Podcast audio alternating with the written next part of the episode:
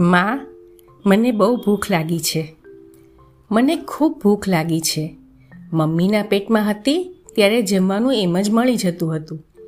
જ્યારે હું મમ્મીના પેટમાં હતી ત્યારે મેં સાંભળેલું કે મમ્મીઓ પોતાનું ફિગર બગડે નહીં, માટે માતા બાળકને બ્રેસ્ટ ફીડિંગ કરાવતી નથી.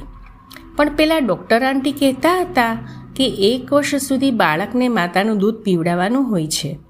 બ્રેસ્ટ ફીડિંગના બહુ બધા ફાયદા છે. જેમ કે બાળકને ઇન્ફેક્શન થવાના ચાન્સ ઘટી જાય છે. માતાનું દૂધ સંપૂર્ણ જંતુમુક્ત હોય છે. વાતાવરણ ગમે તેવું હોય, પણ માતાનું દૂધ બાળકને નોર્મલ ટેમ્પરેચર પર મળે છે. માતાનું દૂધ બાળકને પચવામાં સરળ હોય છે. સ્તનપાનની કોઈ એક્સપાયરી ડેટ હોતી નથી. તે કાયમ હાજર હોય છે અને બાળકને ભૂખ લાગે ત્યારે આપી શકાય છે. તેનાથી માતા અને બાળક વચ્ચેનું બોન્ડિંગ વધે છે.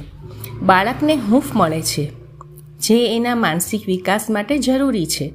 સ્તનપાનથી બાળકની બુદ્ધિ પ્રતિભાનો વિકાસ થાય છે. આ બાળકોનું ગણિત જેવા વિષયમાં પ્રભુત્વ જોવા મળતું હોય છે. બાળકને માતાના દૂધમાંથી તમામ મિનરલ મળી રહે છે. તે બાળકને ચેપી બીમારીઓથી દૂર રાખે છે. કેમ કે માતાના દૂધની અંદર કેટલાક એવા ઓક્સિડન્ટ હોય છે જે બાળકને રોગ સામે લડવાની શક્તિ આપે છે.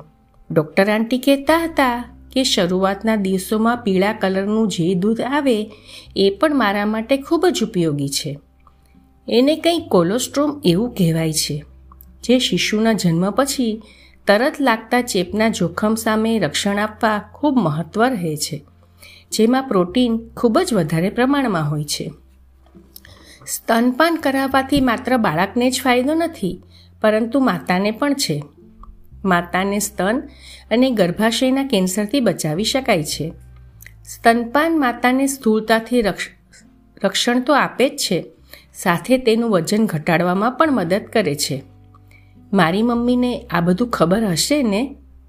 બીજી બધી મોડર્ન મમ્મીની જેમ, મારી મમ્મી મને ભૂખી તો નહીં રાખે ને? ઘણી મમ્મીઓ કેરિયરની લાઈમાં પોતાના બાળકને કેરટેકરના ભરોસે મૂકીને જતી રહેતી હોય છે.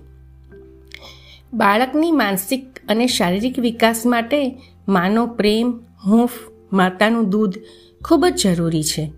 નાનું બાળક માતાને એની સુગંધ, એના સ્પર્શથી ઓળખતું હોય છે. મને મારી માતા સિવાય કોઈ અજાણ્યો સ્પર્શ થાય ત્યારે જરાય ગમતું નથી. બહુ જ ડર લાગે છે. એટલે જ પહેલાંના સમયમાં મહિનાઓ સુધી પિયર જવાનો નિયમ હતો. જેથી માને પિયરમાં આરામ મળી રહે. એના માતા, પિતા ભાઈ બહેનની જોડે એ વધારે એન્જોય કરી શકે. એ બાળકની સાથે રહી શકે. સુવાવડ પછી ઘણા સમય સુધી સ્ત્રી ક્યાંય અડી નહીં શકતી. માલિશ કરવાવાળી આવતી. આ હોંસપા જ હતું ને? જેથી તે રિલેક્સ થઈ શકે. અને ઘી સૂકા મેવાવાળા જાત જાતના ખોરાક ખવડાવવામાં આવતા. પણ હવે તો કેલવરી કોન્શિયસ મધર હેલ્ધી ખોરાકથી માતાને સારું દૂધ આવે અને બાળકનું પેટ ભરાય.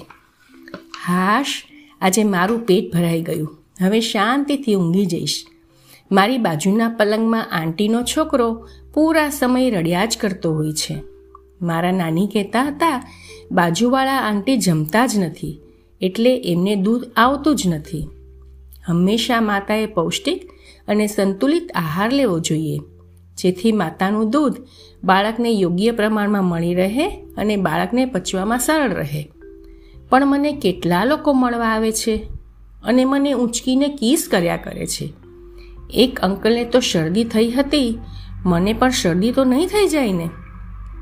ડૉક્ટર આંટી કહેતા હતા કે નવજાત બાળકને તરત જ ઇન્ફેક્શન થઈ જાય. એટલે બાળકને અડતા પહેલાં હાથ ધોવાના હોય છે. અને આપણને કોઈ બીમારી હોય, ત્યારે નવજાત બાળકને આપણાથી દૂર રાખવું જોઈએ. પણ અહીં તો જે આવે, તે મને ઊંચક્યા કરે છે. પ્રેમ બતાવવાની આ કેવી રીત? મકરંદ દવે લિખિત, મારી માની એક ગમતી કવિતા. વિધાતાએ દીકરી ઘડી ને ત્યારે ખૂબ ખાંતે કસબી હાથેથી એણે કરી કમાલ.